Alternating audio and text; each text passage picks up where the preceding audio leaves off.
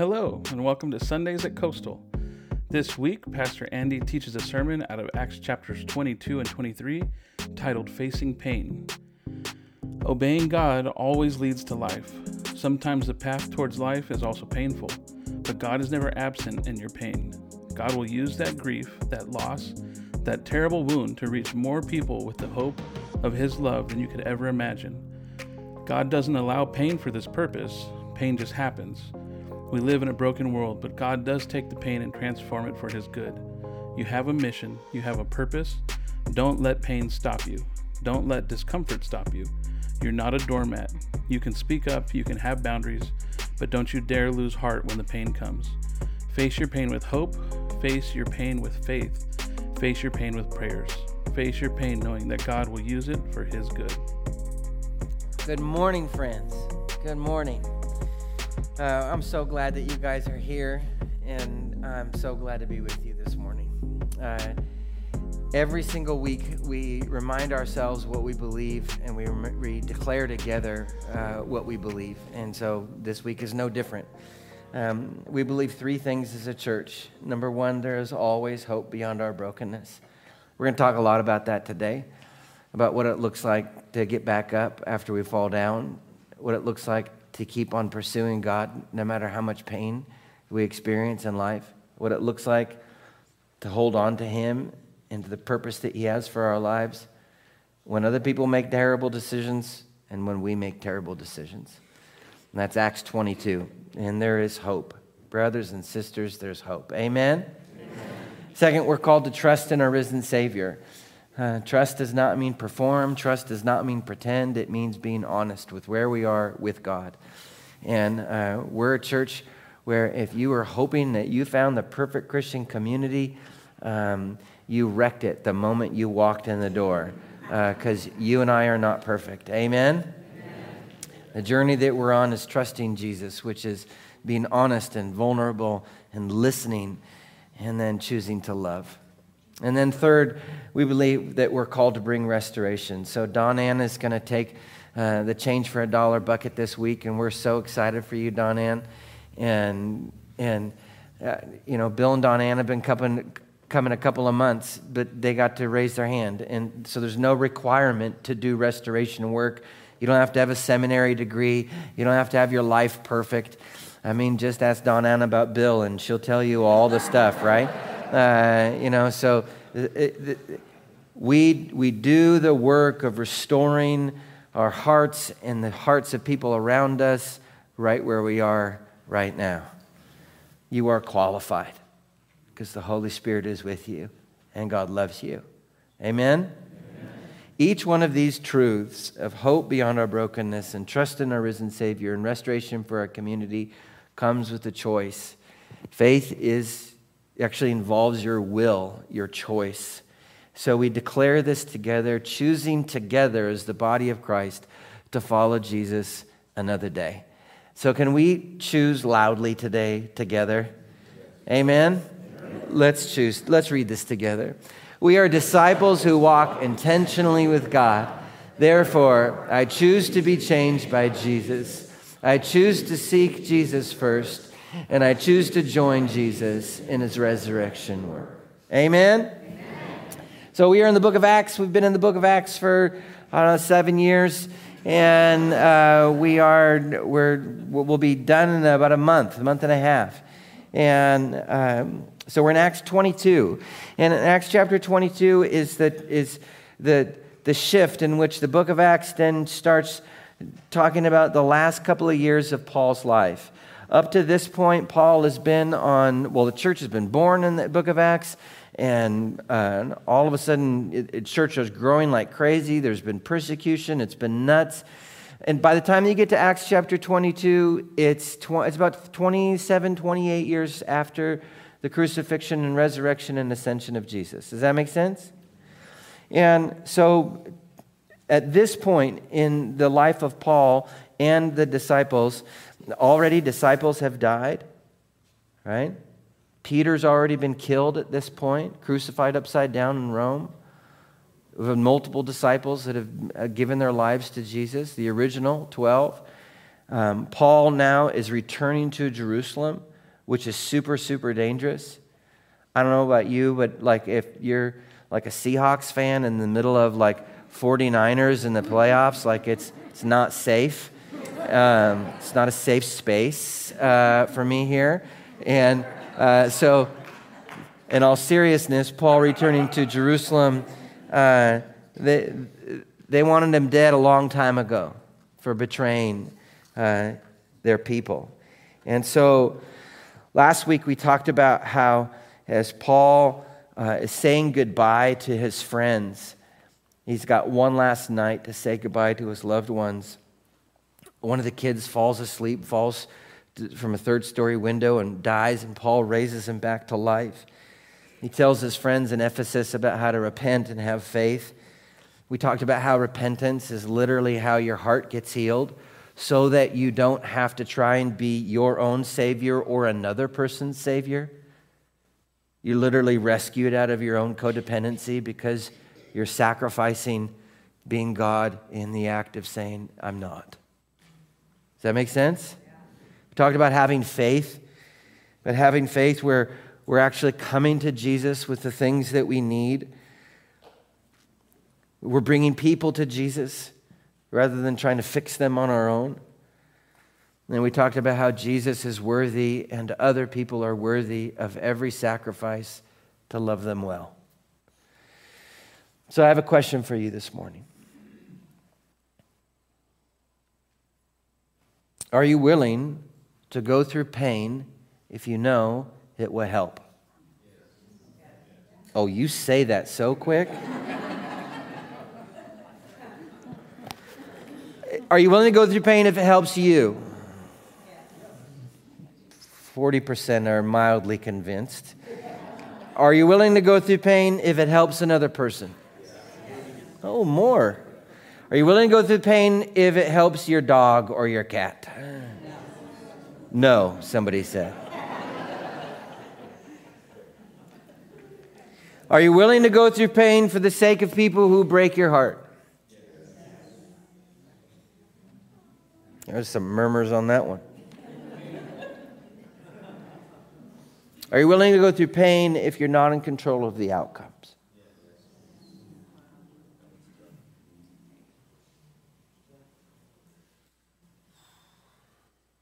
That's, that's what Paul faces. He's going to go to Jerusalem and he's gonna, he has no idea. He has no idea what's going to happen. And everybody's worried for him. So, do I have permission to speak to your heart of hearts today? Because the one thing that we all have common on this earth is that none of us escapes without pain. And we all face difficult situations in our life, difficult relationships, difficult dynamics, and we have choices. We have a choice in those moments. When things don't go our way, when things are really hard, when other people make decisions that just wreck your life, when you make decisions that have wrecked your life, and now you're on the other side of that aftermath or you're about to face that aftermath, will you still trust and follow Jesus? It's hard, but that's what we're going to talk about today. So, do I have permission to speak to your heart of hearts? Yes. Can I pray for us?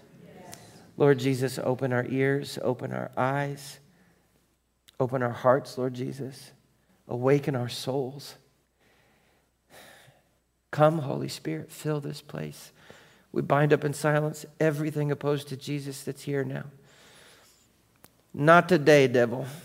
Get out in Jesus' name. This is your time and your space, Jesus. Because these are tender things that we're going to talk about. So, Lord, help. And all God's people said? Amen.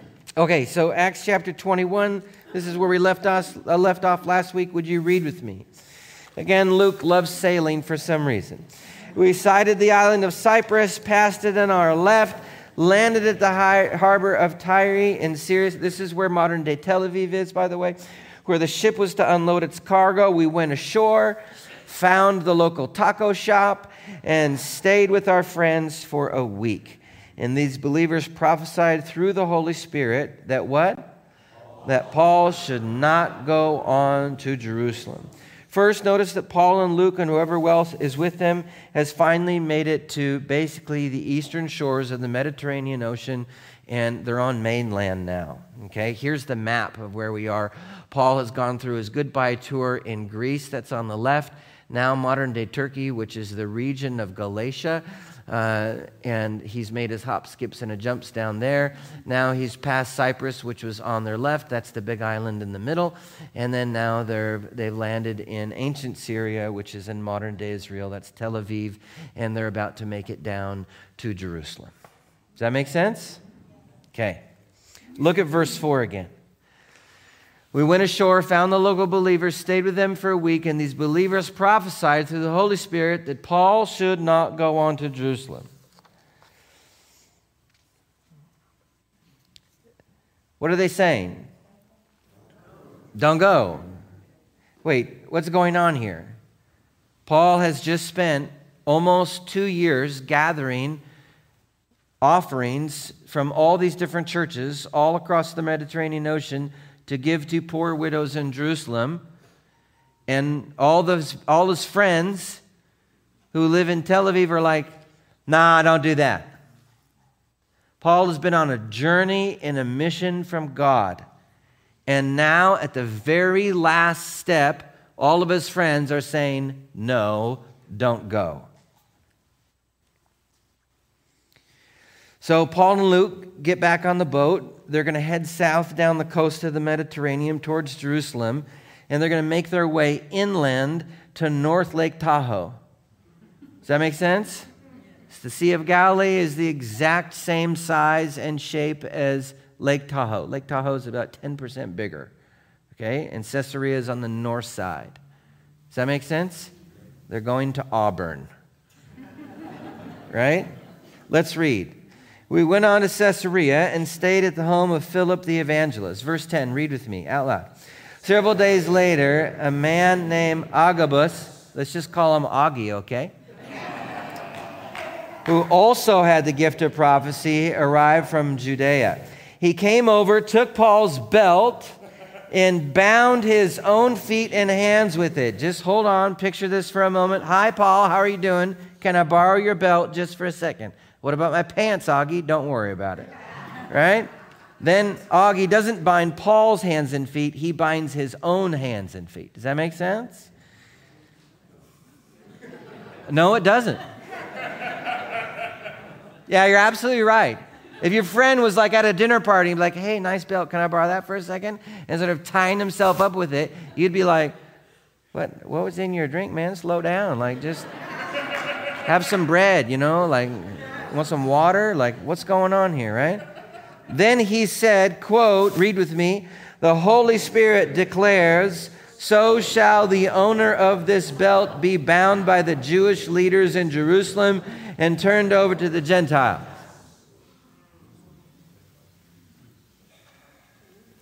You're looking for a sign from God? Mm-hmm. Here it is. So clearly, Paul is getting warned. Bad things are coming in Jerusalem. Notice the difference between what his friends earlier said and what Augie says to him. Clearly, his friends in Tel Aviv or Tyre get word from the Holy Spirit that Paul is going to face serious pain in Jerusalem. Yes? That's why they say, but what does Augie say? Does Augie say, don't go? What does Augie say?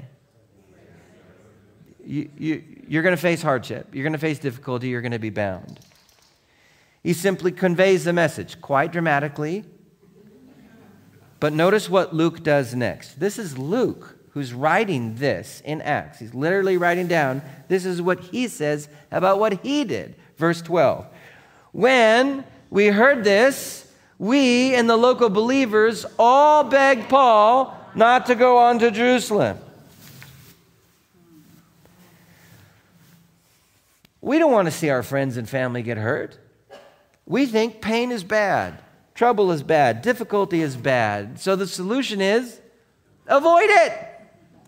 Don't go. Don't do that. And that's understandable.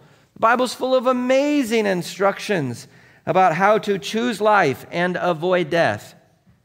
Read Deuteronomy 28. It's an amazing list of instructions. Read Jesus' Sermon on the Mount. You'll read what pain is brought when we entertain resentment and judgment and arrogance and lack of faith. God wants to give you life, not death. Someone say amen. amen. So, shouldn't we try and avoid pain? Sure. Maybe. Depends. We have entire Christian denominations where they're, all they're to, dedicated to is to keep you out of pain and out of sickness and out of poverty. And they give you a message that says, like this if you pray, more importantly, if you give, then God will bless you with health and wealth and riches and vitality. And then we'll build a stadium and tell all the people about that and all wear cheap suits. And then what's the message? If you face pain in your life, if you face difficulty in your life, that must mean then you're not praying or giving or having enough faith. When I was a hospital chaplain in Philadelphia, I'd walk into a person's room, I'll say, Why do you think you're here? And they would always say, Because God is punishing me. That's that thinking. That if I face difficulty in my life, if my body breaks down, if I suffer any way in my life, that it must be my fault. Now, we all know when it's our fault, when we've made choices for rebellion, for disobedience, for selfishness, for entitlement, and we get wrecked. And then the people that we love get wrecked. Yes?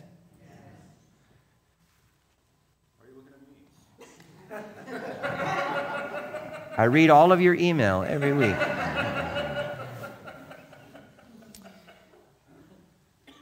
but then we read how Jesus tells us in Matthew 16 take up your cross daily.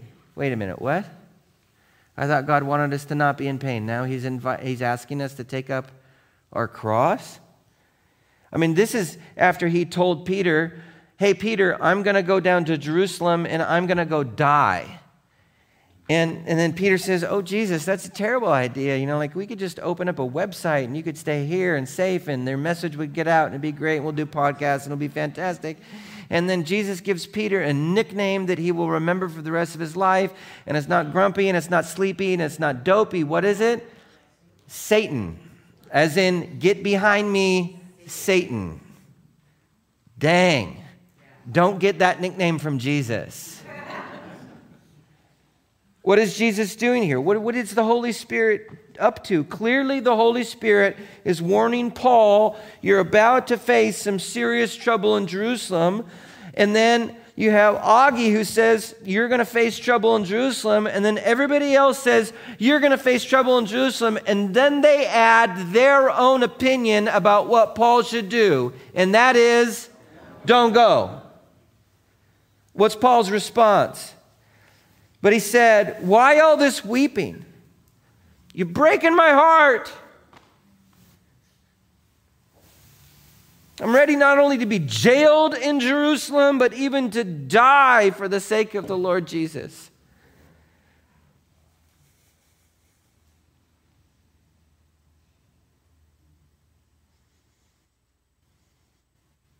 Look, there's um, there's decisions that we've made in our lives that are going to just cost us. It's just the way that it is. Paul lived for 25 years as a rabbi, and man, he, he killed a lot of Christians.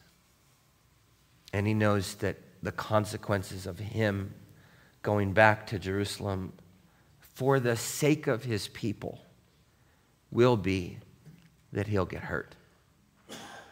And you and I know that there's just some things that we've done and some things that our parents have done or our family members have done or our spouses have done or our friends have done that we're just going to have to live with that pain. It's just part of life. And we could say, no, don't go. I'm just going to pull the ripcord and parachute out and just avoid it all and run. You will regret that for the rest of your life to face the pain, to stay where you are, to love. Oh man. That takes so much courage and so much faith. Luke writes, when it was clear that we couldn't persuade him, we gave up and said, The Lord's will be done. Christians are, are really, and really, this is all religious people. It's not just Christians, but we've heard it from other Christians where they'll tell you, you know what, God told me to tell you. Have you ever, have anybody ever encountered that one? I love it in men's Bible study this week. Doug, I love Doug to pieces. Uh, uh, Doug, in his Missouri accent, said, Well, when we had the restaurant um, in down south, uh, I had an employee come back to me and say, uh, Doug, Jesus told me to rehire you or to rehire me. I'm supposed to work for you again.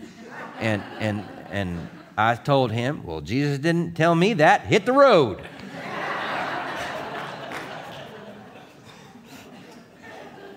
People will use God talk and religious talk and religious language to tell you what to do.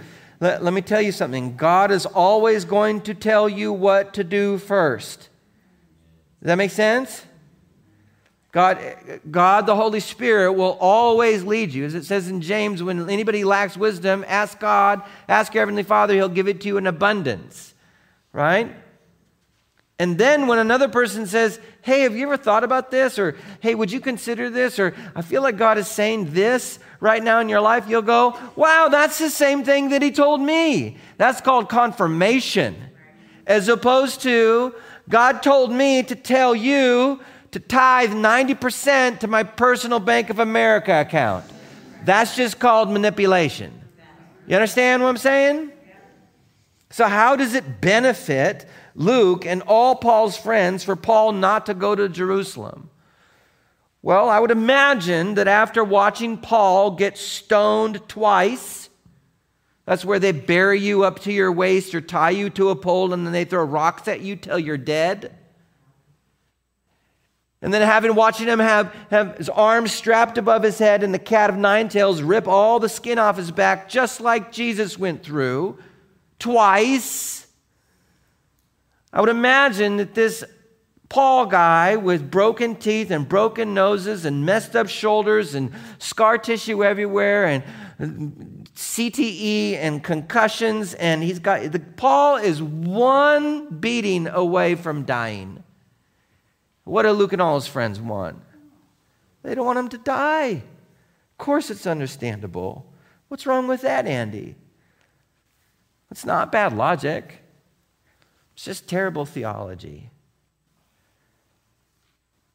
Did you know that God's kingdom is not a democracy?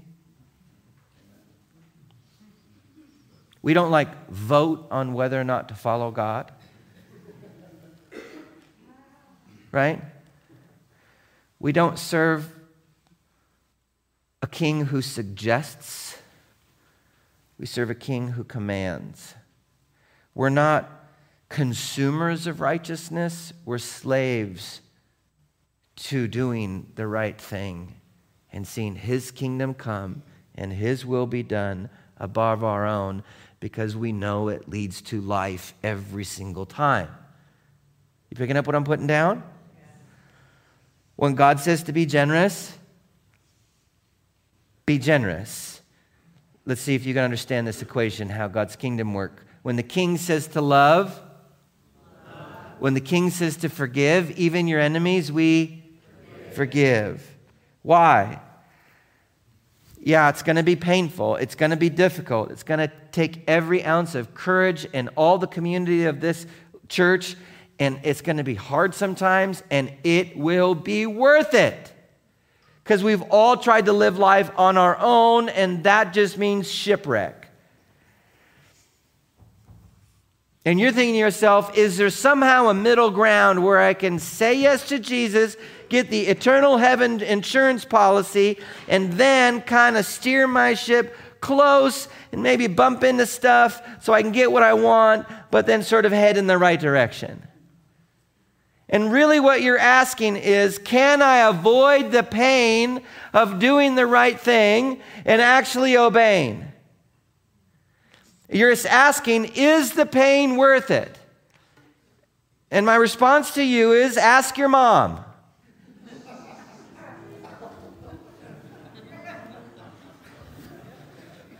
Y'all had one.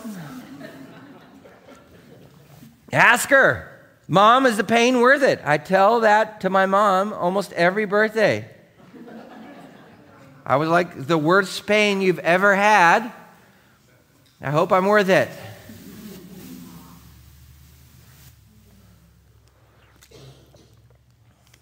We forget that you don't get a spring harvest without the cold of winter. We just want to skip right over that on the Central Coast. Ooh, it got down to 50. Ooh. We forget that every muscle gain in a workout comes with the pain of tearing that muscle so it can grow. We forget that the ground is plowed and torn up in order for the seed that is planted to grow. We forget that healing comes when death is cut out by the hand of the great physician or your doctor. We forget that labor is painful. Well, men do.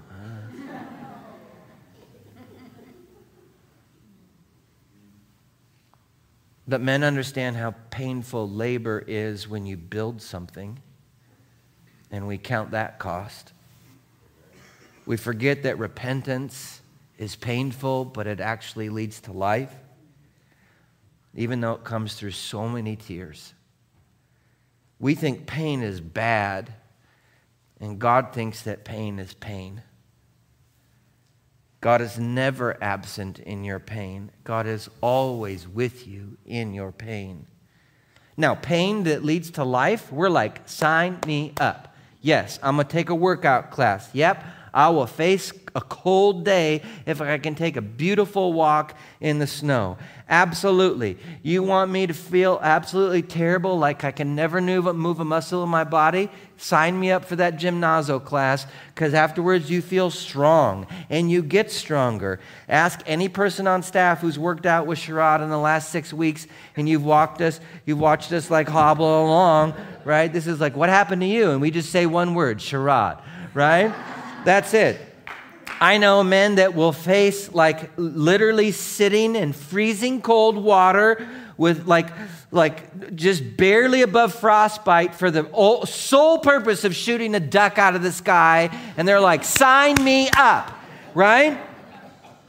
We will face the pain of sore feet and just cramped hands and financial ruin for the sake of shopping yeah we will burn that credit card up. Let's go. Right? We will face all kind of pain for things that we love. And I know what you're thinking. You're thinking, yeah, Andy, but what about pain that just wrecks your life? What about pain that is just a wrecking ball and it just destroys you and the people that you love? Well, let's keep reading. Paul's going to head to Jerusalem, and here in the city, he's, he's in the temple every day. He's helping people, he, he's loving people, He's caring for people, and then the unthinkable happens. Verse 27, read with me. Are you ready? Some Jews from the province of Asia saw Paul in the temple. Rabbis from the same little area called Asia in western Turkey, where, where Paul was for a while, those same rabbis that followed Paul from town to town, harassed him every step of the way, got him beaten half to death, stoned, cat of nine tails destroyed. Those same rabbis are in Jerusalem at the same time that Paul is. Can you imagine that moment? Like, I know you growing up, if you ever got bullied, you did everything you possibly could to not get, have eye contact with him or her. And can you imagine if, after successfully avoiding their horribleness for years, then one day you meet eye contact in that dark alley. It's horrible. My neighbor, in, uh, growing up in Seattle, once told me his son bought all of my uh, G.I. Joes. Uh, I, had, I had 237 of them. They were in an awesome collection. Uh, should have kept them, would have been a millionaire. Um, he was in the Moscow airport at 4 a.m. Uh, he was trying to walk the aches out of his body because his flight was canceled and there's nowhere to go in Moscow at 4 a.m. Uh, he was just stuck there and walking around. He's looking at other weary travelers, and he sees one bleary eyed guy with the New York Times newspaper open. And he thinks, oh, it's somebody who speaks English. And he walked and he approached and he said, uh, Do you speak English? And the guy goes, Yeah, I speak English. And they both realized, oh my gosh, we're Americans. They're talking, what are you doing? Oh, we're here, stuck. Where are you going? And he, the guy goes, well, I'm going back home. He's like, well, where's home? Seattle. My neighbor goes, I'm from Seattle. They're like, are you kidding? What are the odds that you're going to meet somebody from Seattle in a Moscow airport at 4 a.m. in the middle of nowhere? Right? Like, where are you from? He goes, oh, the U District. University? That's where I'm from. They're like, what street do you live on? 17th. Are you serious? That's my street. my neighbor across the street met the guy that lived three houses down at 4 a.m. in the Moscow airport. Is that random? No. God had placed them there together, and they would later become great friends. God had placed them together because God will take any situation and any circumstance and use it for good. And the same goes for pain. The same goes for pain that's just pain, pain that just tears you apart, that seems meaningless and awful at the time. God will use that for good. God has not orchestrated that event so that you will learn a lesson. We live in a broken world, amen? Anybody here going to make it out alive? We all die. That's the brokenness of the world. Anybody here made a bad choice? Let's try that again. The answer is yes. Anybody here made a bad choice? Congratulations, you've just wrecked other people as well. They've also suffered from your bad choices. We suffer from our own bad choices and from what other people do and the brokenness of this world and the fact that donuts cause fat, right?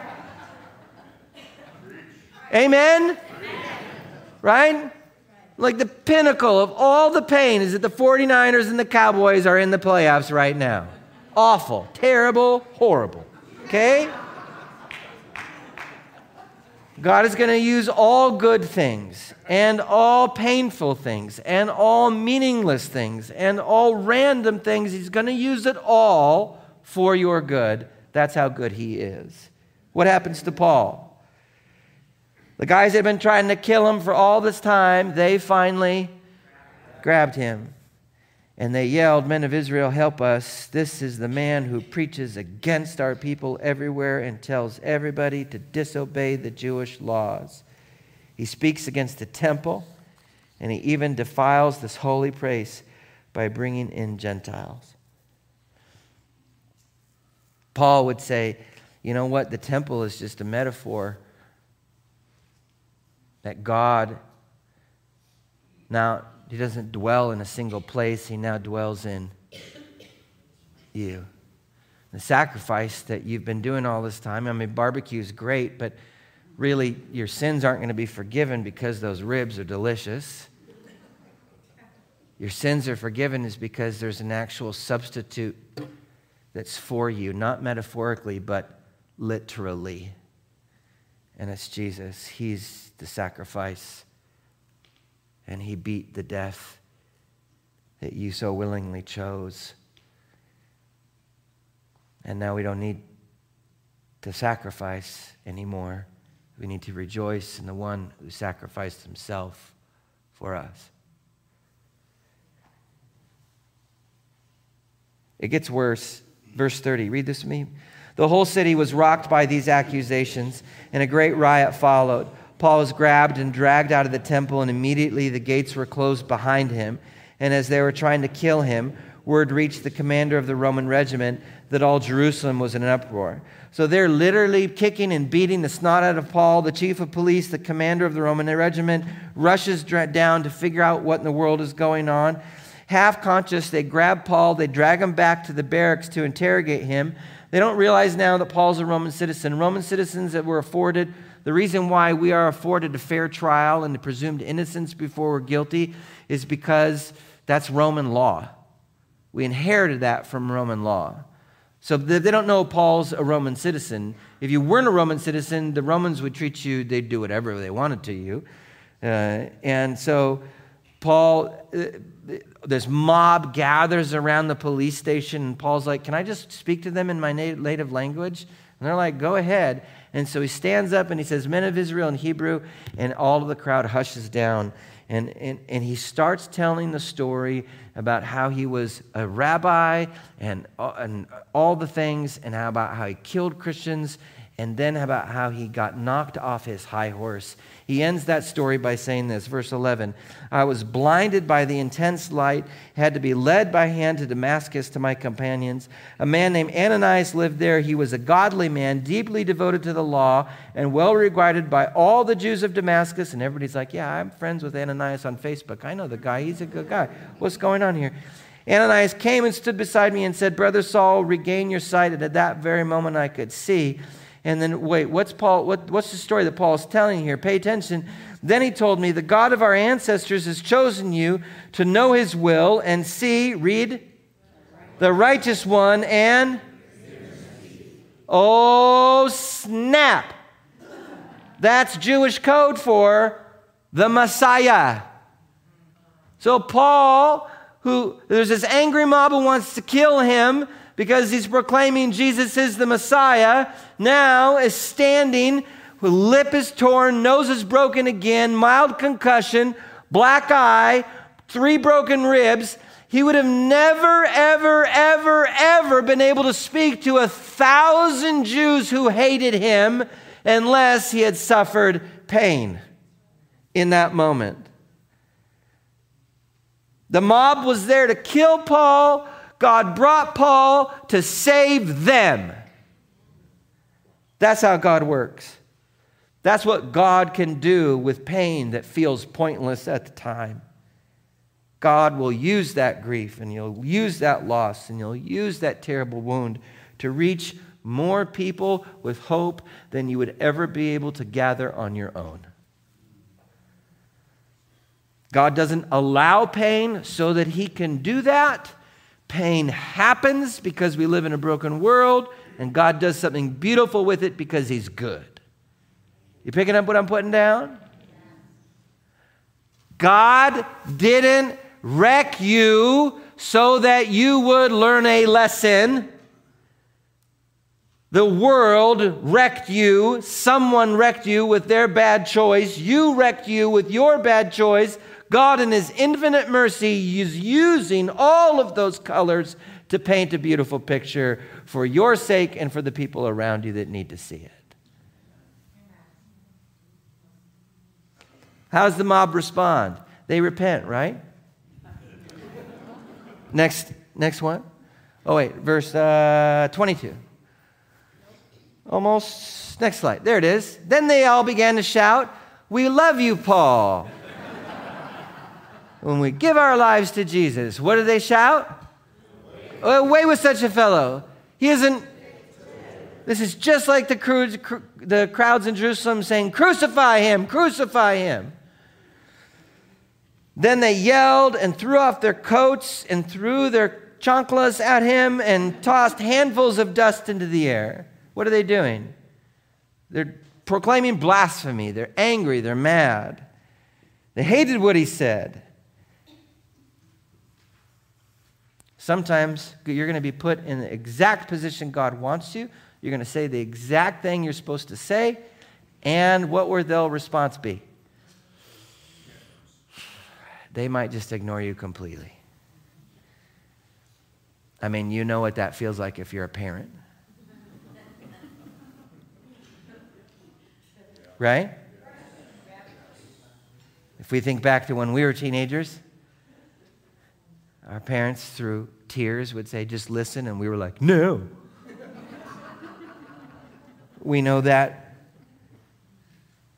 We know that through the pain of our spouses' poor choices. We stayed faithful, they didn't. And that might be part of your story that you took the pain and you digested it and you forgave and you were faithful and you were kind and you were loving and you were good, and still they, they chose wrong. Still, they might not change. When, when we choose the path of personal growth, of loving a twit when they don't deserve it, of forgiving, of doing our best to love even when their bad choices still hurt, we're not in charge of the outcomes. In that pain, you will find Jesus sitting there with you because our God knows all about being faithful and loving even when we hurt him and don't listen. There is a special place in heaven for you, all you who love well, even when you're in pain. So the mob is freaking out. The chief of police says, Hey, why don't we just beat this guy with the cat of nine tails again? And um, uh, we'll see if he can uh, answer questions then. Uh, it's a great tactic. It reminds me of my most favorite car- Gary Larson Far Side cartoon. Have you ever heard this one? Uh, it goes like this. Uh, next slide. Uh, okay, stranger, what's the circumference of the earth? Who wrote the Odyssey and the Iliad? What's the average rainfall of the Amazon basin? And the other guy says, Bart, you fool, you can't shoot first and ask questions later. That's what, that's what the chief of police was going to do, right? Let's just flog him and then we'll figure out, uh, we'll sort out what's going on here. It's this amazing moment. The commander brought Paul inside, ordered him lashed with whips to make him, make him confess his crime. He wanted to find out why the crowd had become so furious. They lead Paul to the post where they tie his hands above his head. They take off the shirt that his mob has already half ripped off. And what do they see? They see Paul's back. It's like this scene in Glory when they're about to whip Denzel Washington's character. They see that Paul's back is already torn to shreds. Verse 25 when they tied Paul down to lash him. Now just put yourself in this moment it, Paul's already beat up, and they've tied him down, and Paul just kind of turns his head and looks at the officer and says, Is it legal for you to whip a Roman citizen who hasn't even been tried? I can hear the tear in Paul's eye. I can hear the tenderness in his voice. He asks the question Is it legal? Because it's not. And then the sergeant drops the whip literally, and everybody starts freaking out and backing up. And then the next day, they're going to bring Paul in front of the Sanhedrin, but that's next week. We'll find out what happens next week.